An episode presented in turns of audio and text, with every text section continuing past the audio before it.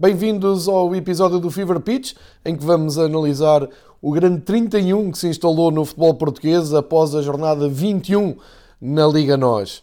Casos que abalaram dentro e fora de, dos retângulos de jogo, casos que mexeram até com a sociedade portuguesa, eh, nomeadamente um caso, o caso do Marega, e mudanças, no, pelo menos de diferenças pontuais, no campeonato português.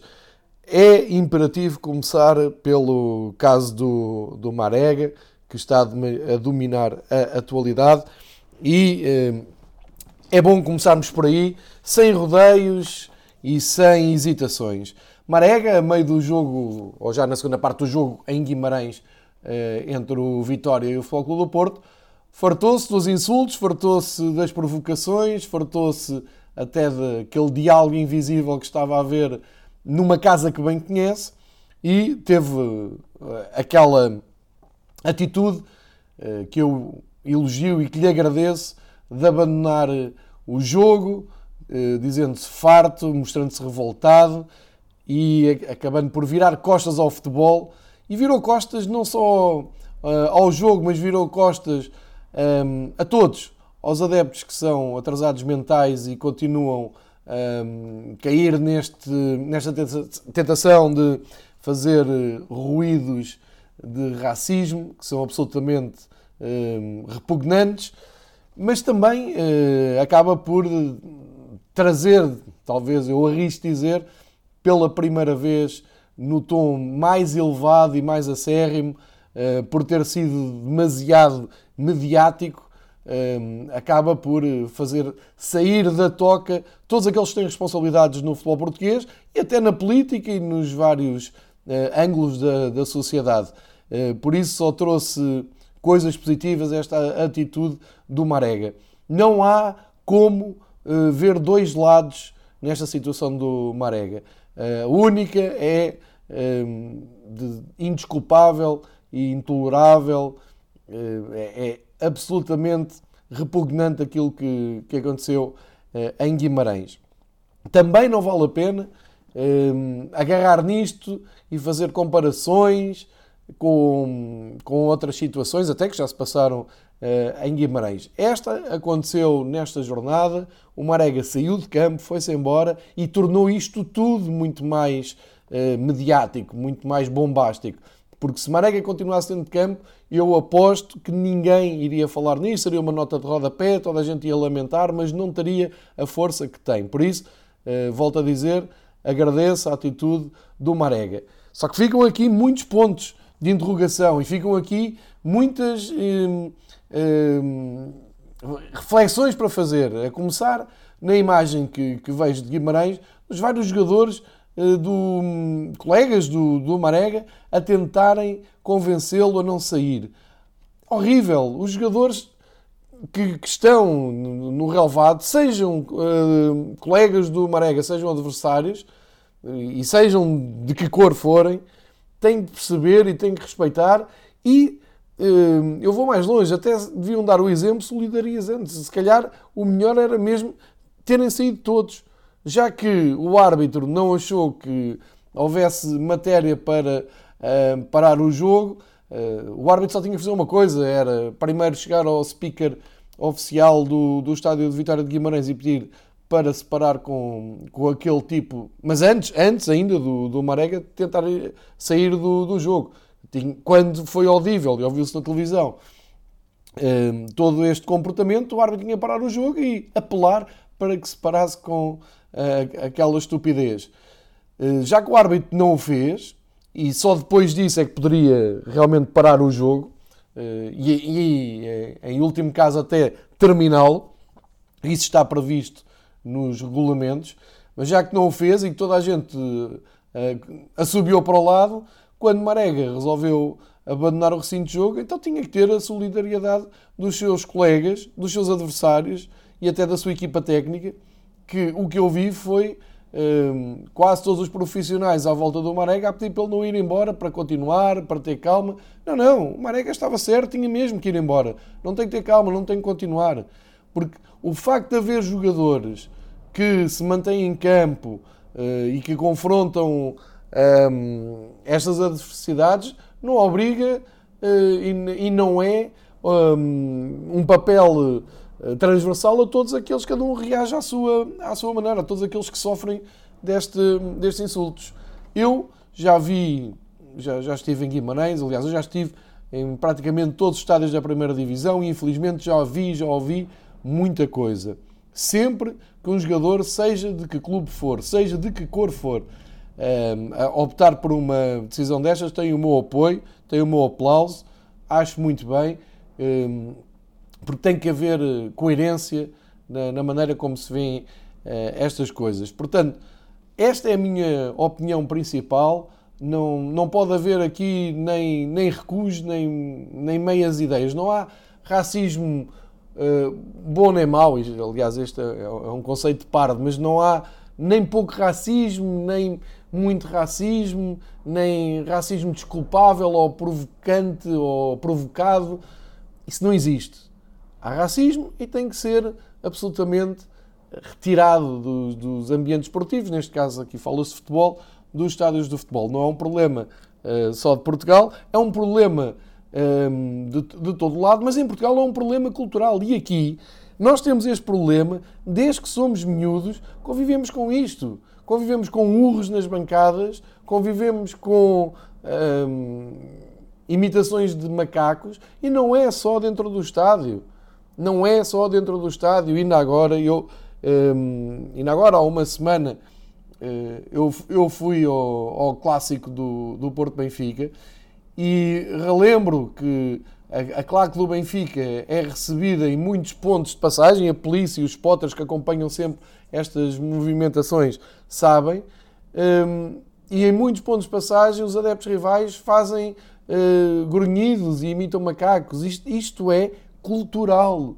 Não é um problema de clube A, clube B, clube C. Não, é um problema cultural que Portugal tem. Portugal é um país que continua a ser racista, embora disfarçado, e não gosta de ser confrontado sempre que se levanta um bocado do tapete onde, onde por baixo está este lixo, onde se empurra sempre a dizer não, Portugal não é assim. É, é, é, é, é racista, porque isto basta ir aos jogos dos campeonatos hum, distritais, uh, se calhar nem é preciso descer tanto, mas vão aos campeonatos distritais, onde o público é eh, maioritariamente eh, mais sénior, mais velho, e parece que há um código que diz pronto, ok, estamos a provocar só o jogador adversário que é de cor, não, não há aqui racismo nenhum. ah, e, e, e, se calhar muitas pessoas nem percebem ou não entendem que isso é racismo. Portanto, essa mentalidade toda tem que ser mudada. Se tiver que ser mudada à força e de uma maneira chocante, como foi com as imagens Marega, que o seja. Eh, e que isto sirva também, que isto sirva também para que todos, e mesmo aqueles que agora despertaram para o fenómeno, reflitam e vejam o que já se fez também para trás e injustiças que houve para trás um, eh, e que não tornem isto numa espécie de clássico e de derby e de seja do que for dentro do problema social e desportivo que é. Isso é feio e não leva a lado nenhum e torna todas as pessoas que estão uh, apenas a embarcar neste, uh, agora nesta, nesta onda uh, por, por, por conveniência, tornam essas pessoas também oportunas e hipócritas. E isso também não é bonito. E por isso eu vou fazer aqui uma lista, por muito que custe, porque este é um podcast de, de opinião, aqui não, não falo por mais ninguém, falo por mim, e tenho plena consciência da minha coerência e já falei aqui neste podcast, como já falei nas minhas redes sociais, no meu blog e em espaços de opinião pública onde participo, um, nomeadamente na Benfica TV, eu quero aqui recordar assim rapidamente que a minha posição sobre o Marega é a mesma que uh, mostrei e que na altura justifiquei sobre algo que já aconteceu com o Balotelli várias vezes, com aquele episódio do Tyson e do Dentinho do Shakhtar, sendo que o Tyson acaba expulso num jogo com o Dinamo Kiev, mostramos essas imagens na BTV, que é um momento horrível do, do desporto, do Rudiger a ser um, insultado, do Lukaku há pouco tempo em Itália um, a, a ter que parar o jogo, do Dani Alves a comer aquela banana, do Koulibaly também em Itália a ser eh, vítima de racismo, de um incidente gravíssimo que houve no apuramento para o Euro 2020, uma coisa recente, eh, em Inglaterra a jogar na Bulgária, eh, um jogo que estava a ser transmitido para Portugal com chocantes manifestações de, de búlgaros, não só de racismo, como até de, de mais de, de extrema-direita, mas com muito, muitos cânticos de, de racistas para os jogadores de Inglaterra, acho que toda a gente se lembra disto. Hum, e, e estes são alguns casos muito recentes, que não têm nada a ver com o futebol português, são do, do mundo, não é? Do, do mundo do, do, futebol, e que eu citei na altura e, e mostrei, como já disse, em, nos canais onde, onde estou presente, porque isto realmente a mim faz-me faz confusão, uh, revolta-me. Não, eu nunca fui a um, um, estádio de futebol que alguém ao meu lado uh, tivesse comportamentos racistas uh, e, e, e, que eu deixasse isso acontecer. Felizmente, ao pé de mim nunca, nunca vi, nunca tive que assistir a grandes episódios desses. Se acontecer, tem que levar comigo. Mas quero-vos também dizer, indo um bocadinho só mais, mais atrás, que este, esta minha revolta, com todos estes casos, mais este mais recente, já se deu, por exemplo, em Guimarães, com o Nelson Semedo. O Nelson Semedo passou mal, precisamente com a bancada central do Vitória de Guimarães, e eh, acabou amarelado. É verdade, não saiu de dentro do campo, devia ter saído. Eu não sei se devia, isso é com o jogador. O jogador depois é que decide. Agora, que eu vi que foi abusado racialmente e que ninguém tirou partido disso, e é que dá um pouco mais de. ainda mais de revolta. Porque eu fico contente que agora saia tudo da toca para tomar uma posição, mas os sinais estavam lá todos, meus amigos. Todos. No, e, e no, só estou a falar deste caso do Nelson, uh, do Nelson Semedo no estádio do Vitória, nada contra o estádio do Vitória. Estou farto de elogiar os adeptos do Vitória de Guimarães e o ambiente, não, não tenho problemas nenhums deles na mesma medida em que digo, ali passam-se limites, ultrapassam-se limites perigosos, perigosos. E geralmente é sempre assim, nos campos uh, em que há mais tensão, em que há mais exageros, acaba por haver uma franja que ultrapassa limites. Isso tem que ser irradiado. Ponto final. Seja com o Marega, seja com quem for. Uh, não, não tem que haver nem mais nem meio mais. Tem, tem que haver ações. Ora, eu lembro-me do, do Nelson Semedo passar por mal e lembro-me da hipocrisia depois que houve, por exemplo, no jornal Record, que me chocou no dia a seguir, chamou a atenção ao Nelson Semedo. Disse, agora está a correr em barda nas redes sociais, há quem diga que não é preciso ir buscar esses exemplos para nada. Eu acho que sim, é uma boa altura para pedagogia, é uma boa altura para fazermos todos uma reflexão, mesmo aqueles que que estão mais revoltados mas, por exemplo, nisto do Nelson Semedo disse, não, o Nelson Semedo tem que respeitar quem paga o espetáculo. Não pode uh, olhar, nem afrontar, nem fazer gesto. Está ali para jogar a bola e mais nada. Caramba, isto na altura passou com a coisa mais normal do mundo. E lá, lá vamos nós voltar exatamente aos comportamentos e às reações. Este do Marega, tudo certo, mas para trás Há ali coisas que, se calhar, fazem com que em 2020 o Marega continue a ser insultado. Porque no, no caso que eu estou aqui a contar, e só estou a contar este porque é um que eu testemunhei, podia buscar muitos outros que, que li, que vi pela televisão, mas este vi ao vivo. Neste caso, uma grande oportunidade para toda a gente se voltar. Ninguém falou nada. E em Portugal tivemos talvez o caso mais problemático, mais chocante, mais enfim, mais exposto foi o Renato Sanches, que não foi só por insultos racistas em público, foi por uma campanha eh, de imprensa, mediática e por aí fora, que antes do Renato ir para, para a Alemanha, ainda nos últimos tempos Benfica, eh, envergonhou toda a gente que assistiu e que leu e que percebeu o que é que estava a passar. Eu recordo só, noutro jogo que estive presente, em Vila do Conde, no Estádio dos Arcos, o Renato ia a sair e foi confrontado com uma bancada que estava de frente para nós, eh, onde os adeptos visitantes se encontravam, com dezenas, que há centenas de pessoas a imitarem macacos e a fazerem urros para o, para o Renato Sanches. Isto valeu uma pena pesadíssima para o Rio Ave de 538 euros. Se calhar, se na altura tivesse levado isto a sério se as pessoas tivessem indignado a sério, se calhar os clubes hoje em dia tinham muito mais cuidado com estes casos.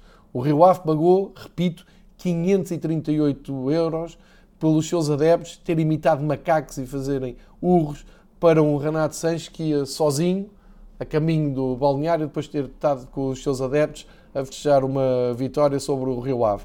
Isto é algo que não me sai da cabeça, é algo chocante e já não vou depois por toda a campanha que se fez no, nos jornais e que não houve ninguém, nem da Liga, nem da Federação, nem do Secretário de Estado do, de Juventude e Desporto, ninguém veio condenar isto. E foi tão público, foi tão visível e foi tão exposto como qualquer outro dos casos que eu já falei aqui. Ponto final nesta conversa, porque, eh, como eu disse de início, uma coisa não desculpa a outra e aqui não tem que haver nem mas, nem, nem pois.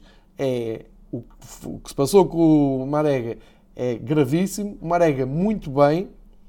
Acho que não tão bem companheiros e adversários. Deviam ter saído todos com ele para isto ainda ter mais impacto. Mas tudo bem. Muito bem as reações em todos os planos esportivos, sociais, políticos, o que quiserem. Sim, senhor. Mas, o único mas que eu aqui levanto é não embarquem todos nesta onda a fingir que para trás fizeram todos os possíveis e impossíveis para acabar com isto, porque não fizeram. É só esta a minha questão. E para nem andar muito mais para trás, e já que tivemos reações tão fortes do Presidente da Liga, do Presidente da Federação e do Sr. Secretário de Estado da Juventude e Desporto, eu quero só lembrar que há uma semana em Portugal aconteceram coisas gravíssimas à volta de um jogo de futebol e que eu, no episódio uh, de há uma semana, uh, denunciei uh, tema por tema, não, não, não vou exaustivamente falar, mas foram coisas gravíssimas que vão muito para lá do futebol, vão muito para lá do futebol, já batem na, na, na sociedade e não vi ninguém fazer o mínimo lamento nem apontar o, o mínimo defeito. E isto é muito triste. É muito triste. É tudo triste. É, é, pena que tenham que sair da toca quase por efeito dominó, para não parecer mal. Ah, porque se, se aquele reagiu, eu também vou reagir. Porque isto, entretanto, ao fim de tantas reações, já temos alguma dificuldade em perceber quais é que são por dominó e aquelas que são realmente hum, sentidas. E digo isto sem, sem ironia nenhuma. E vejo que em muitas outras situações há pelo menos aqui duas ou três instituições que já tinham que vir falar, que já tinham que vir, uh, pelo menos, uh, tentar uh, parar um pouco este ambiente tenso e ficam todos calados. E estamos a falar da segurança de pessoas que apenas e só se limitam a ir a jogos. Tal como aquilo que eu também denunciei que aconteceu em Famalicão, que não mereceu uma única palavra da Federação Portuguesa de Futebol e que é não é só vergonhoso, é preocupante o desleixo e o silêncio e o desinteresse que há por todas estas coisas. Portanto, o, a conclusão que eu tiro é que é realmente preciso algo de muito grave acontecer, de muito mediático, de entrar pela sala das pessoas adentro, de interromper o jantar às pessoas, quando as pessoas estão na sua refeição e sentirem-se enojadas com o que estão a ver na televisão para reagirem. Isto é pena, porque eh, eu acho que o segredo destas coisas é prevenir, é estar atento, é tomar iniciativas e durante eh, vários e largos dias, eh, se calhar pedagogicamente falar sobre, sobre esses temas, porque casos não faltam, como eu vos disse o Balotelli, o Thaísa, no Dentinho, o Rudiger, o Kaku, o Dani Alves, o Colibali, o Nelsinho, o Renato, a equipa inglesa na Bulgária, tantos e tantos e tantos outros casos, não mereceram o menor destaque em Portugal de reprovação ou até de reflexão. Dizer isto não pode acontecer. Meus amigos, olhem para este exemplo, isto não pode acontecer, isto não pode acontecer em Portugal. Ah, mas em Portugal não acontece. Claro que acontece. Acontece. E, e, e, para quem está a ouvir e está a pensar que exagero, não é exagero nenhum. Tirem uma tarde da vossa, da vossa vida procurem o campo uh, de um campeonato de terceira ou, ou quarta divisão Portugal mais próximo da vossa casa, vão lá e vejam como é que correm as coisas. Têm uma grande probabilidade de apanhar comportamentos absolutamente inaceitáveis, mas que estão enraizados e culturalmente são aceitos no, no nosso país. Eu já digo isto há muitos anos e, portanto, não estou, eu não descobri isto agora e não condeno isto agora e não me lembrei disto por causa do Marega. Estou aqui para dizer, sim senhor, muito bem, puna-se com, com veemência, mas não passem uma multa de 538 euros ao, ao Vitória de Guimarães. Agora, vejam, aproveitem e façam uh, pedagogia a sério. Isto é a minha opinião e depois podemos ver os reflexos que isto vai, vai ter, não só no futebol, no, no campeonato, e, e se isto serve para uma mudança de paradigma, que eu também vos digo sinceramente não acredito.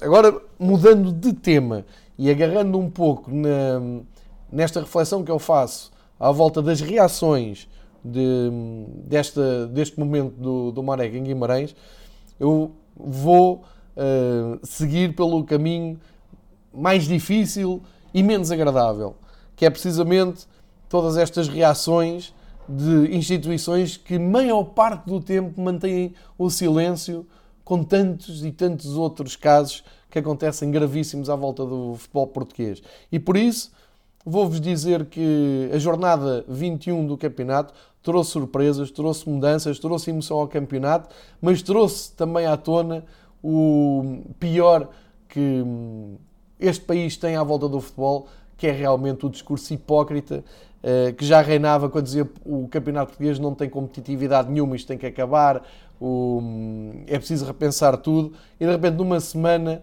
eh, a liderança do campeonato português passa de uma vantagem de 7 para 1 ponto e já está tudo bem, e afinal há emoção, eh, enfim, passa-se de, um, de um Benfica que era sei lá, levado ao colo, se quiserem, que é aquela expressão mais, mais antiga, mais parva, uh, para afinal, afinal isto é um campeonato muito valioso. Quer dizer, agora uh, já não há problemas nenhums com uh, arbitragens e influências.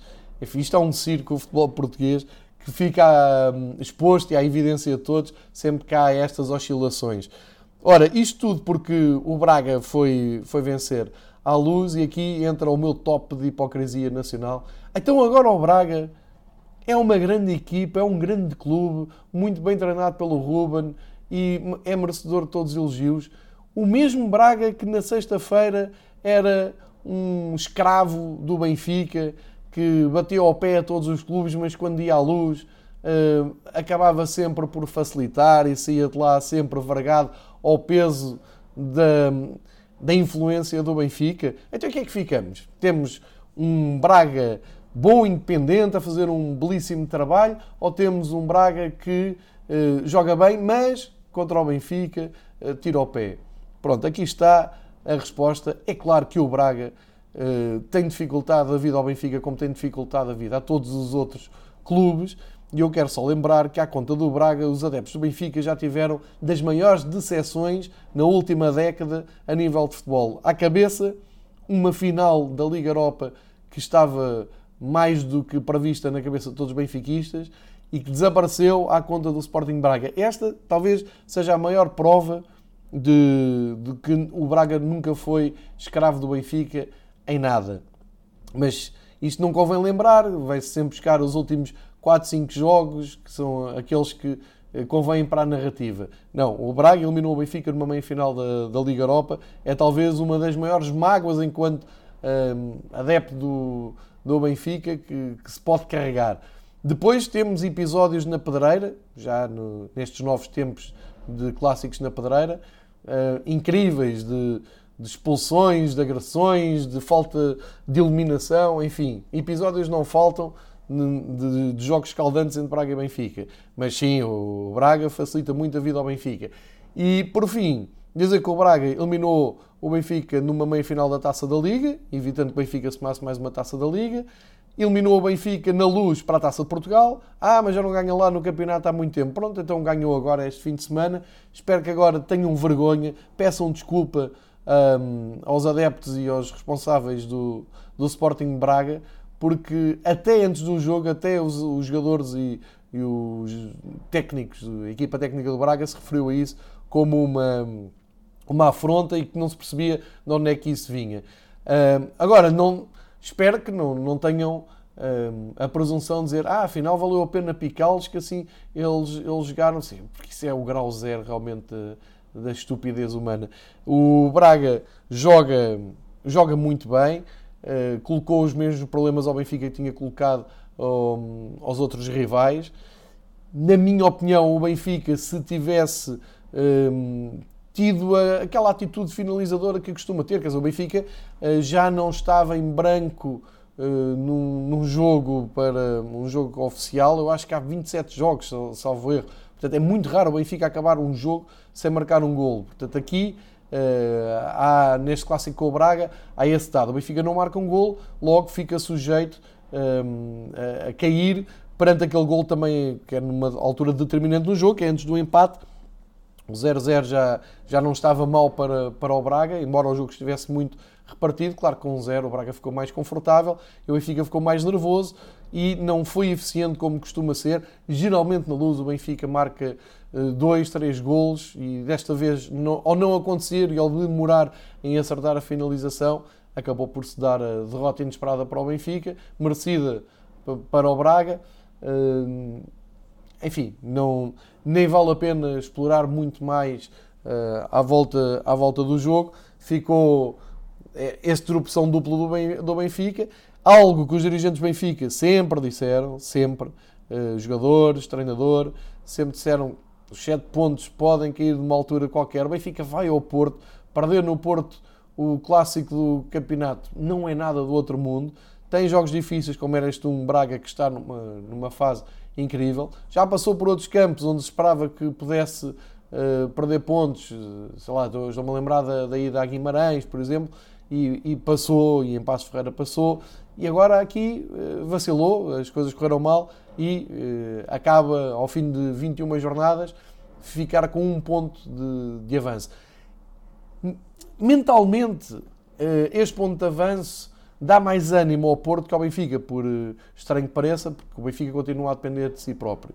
Mas eh, é verdade que o Benfica, noutros anos, já passou por situações diferentes e conseguiu-se agarrar à, à diferença pontual que tinha. A verdade é que, olhando para a frente, há quase toda uma volta para fazer. Eu já tinha dito isto antes do jogo com o Porto. O campeonato português tem tem esta imprevisibilidade. É, há muito tempo não há um campeão em Portugal uh, vencido, ou, uh, desculpem, vencedor em março ou, ou, no princípio de abril. Isso é, é de outros tempos. Nos tempos recentes do Campeonato Português isso não tem acontecido e, portanto, essa conversa toda, que esses alarmes todos que estavam com o Benfica a 7 pontos, um, mostram que foi uma euforia coletiva que só serviu realmente para agora estarem, enfim, a festejar e, e, e se calhar a mudarem de, de opinião. Eu queria seguir pela, pela parte, uh, e reparem, aqui conta sempre a coerência. Eu, já na primeira volta disse que o Benfica ganhou por uh, números exagerados em Braga. Acho que o Braga uh, não, não fez um jogo para perder 4-0 na, na, altura e, portanto, mantém a coerência. Agora, houve muito boa gente que antes do jogo insultou a instituição Sporting Clube Braga e que agora, em vez de estarem todos contentes, vieram a pedir desculpa e ter vergonha daquilo que disseram do, do Braga e que andam a dizer há anos. Fico, eu gosto de deixar estas coisas bem claras um, e vou dar mais dois pontos ainda sobre isto. O Raul Silva pode ser muito bom profissional, não tenho, tenho nada contra ele. Aquilo que ele fez, uh, os gestos que ele teve no, no final do jogo na luz, eu digo, o Raul Silva não, não merece a sorte de estar num plantel como o Braga, nem, nem merece, se calhar, a, a camisola uh, que veste. E mesmo sabendo que já pediu desculpa nas redes sociais, eu não desculpo, porque acho que nada daquilo que ele fez, que ele mostrou, nada daquilo é aceitável e, portanto, não sou hipócrita ao ponto de dizer, ah, mas pediu desculpa, se o senhor está aceito. Não, não, aquilo também tem que ser retirado de, de campo. Isso não tem estatura mental para uh, estar neste patamar de competição e a este nível, então que repense na sua vida em vez de pedir desculpas. E finalmente, um, uma palavra para uma figura sinistra do futebol português, o Fábio Veríssimo, que uh, depois do Rio Ave Sporting uh, acaba por vir pedir desculpa depois do, do jogo aos dirigentes do Rio Ave. Logo, o Rio Ave, que ficou impossibilitado de disputar uma Final Four da Taça da Liga por um erro de arbitragem incrível, exatamente a favor do adversário que teve esta jornada. Mas o Fábio Veríssimo veio pedir desculpa, a dizer que realmente devia ter marcado um penalti que poderia ter dado o 2-0 ao Rio Ave. E isto é surreal no futebol português, deixem-me que vos diga, porque o Fábio Veríssimo pode pedir as desculpas que quiser, mas nesse jogo também há VAR e, portanto, só fica provado a incompetência, primeiro do Fábio Veríssimo, depois do VAR e depois este, este espetáculo triste já tinha acontecido também em Portimão, com, eh, na primeira volta, com um elemento, um árbitro do VAR a pedir desculpa no dia a seguir, a dizer que a pressão é muita. Eu vou dizer o mesmo que disse sobre o Raul Silva. Em vez de pedirem desculpas, repensem a vossa vida e dediquem-se a outra coisa, porque isto é um espetáculo absolutamente degradante. Portanto, no rescaldo da, da jornada 21, temos o campeonato relançado, temos o país uh, todo a falar de, de futebol e de, um, ehm, e de tudo o que aconteceu neste domingo e também ainda neste, neste sábado em Portugal, mas, como sempre, e infelizmente pelas piores razões possíveis, porque quando havia uma equipa, enquanto houve uma equipa a somar vitórias e a bater recordes e até a jogar bom futebol, só se denegriu, só se bateu, nunca ninguém fez um elogio, uh, nem, nem a quem estava a ganhar, nem quem vinha atrás. Atenção, isto não é exclusivo, mas é, é um, um, belo, um belo quadro que eu quero aqui partilhar convosco. É realmente Portugal só está bem quando tudo está mal. Portugal só se revolta quando já estamos mesmo, mesmo no meio do lodo. E para trás houve tantas hipóteses de pôr um travão a isto, de evitar uh, estas coisas. Se me disserem que isto, o Marega, vai acabar com todo e qualquer tipo de racismo em Portugal, eu fico contente. Sim, senhor, alinho nessa onda.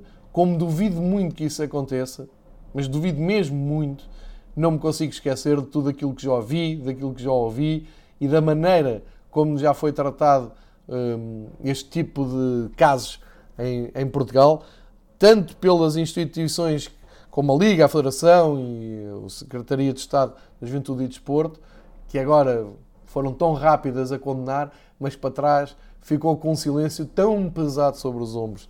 Enfim, fica a minha reflexão. Espero ser claro neste e que não fiquem dúvidas sobre as minhas posições nestes, nestes casos e acabo dizendo, felizmente, esta semana regressam as provas da UEFA, que isto é que nós gostamos. Volta à Liga dos Campeões, volta à Liga Europa, vamos ter grandes jogos na Champions e em breve vou afastar esta nuvem negra do Fever Pitch e vamos voltar a falar de futebol a sério, que isso é que eu gosto e acho que vocês também. Obrigado por ouvirem. Vamos voltar já com futebol europeu brevemente.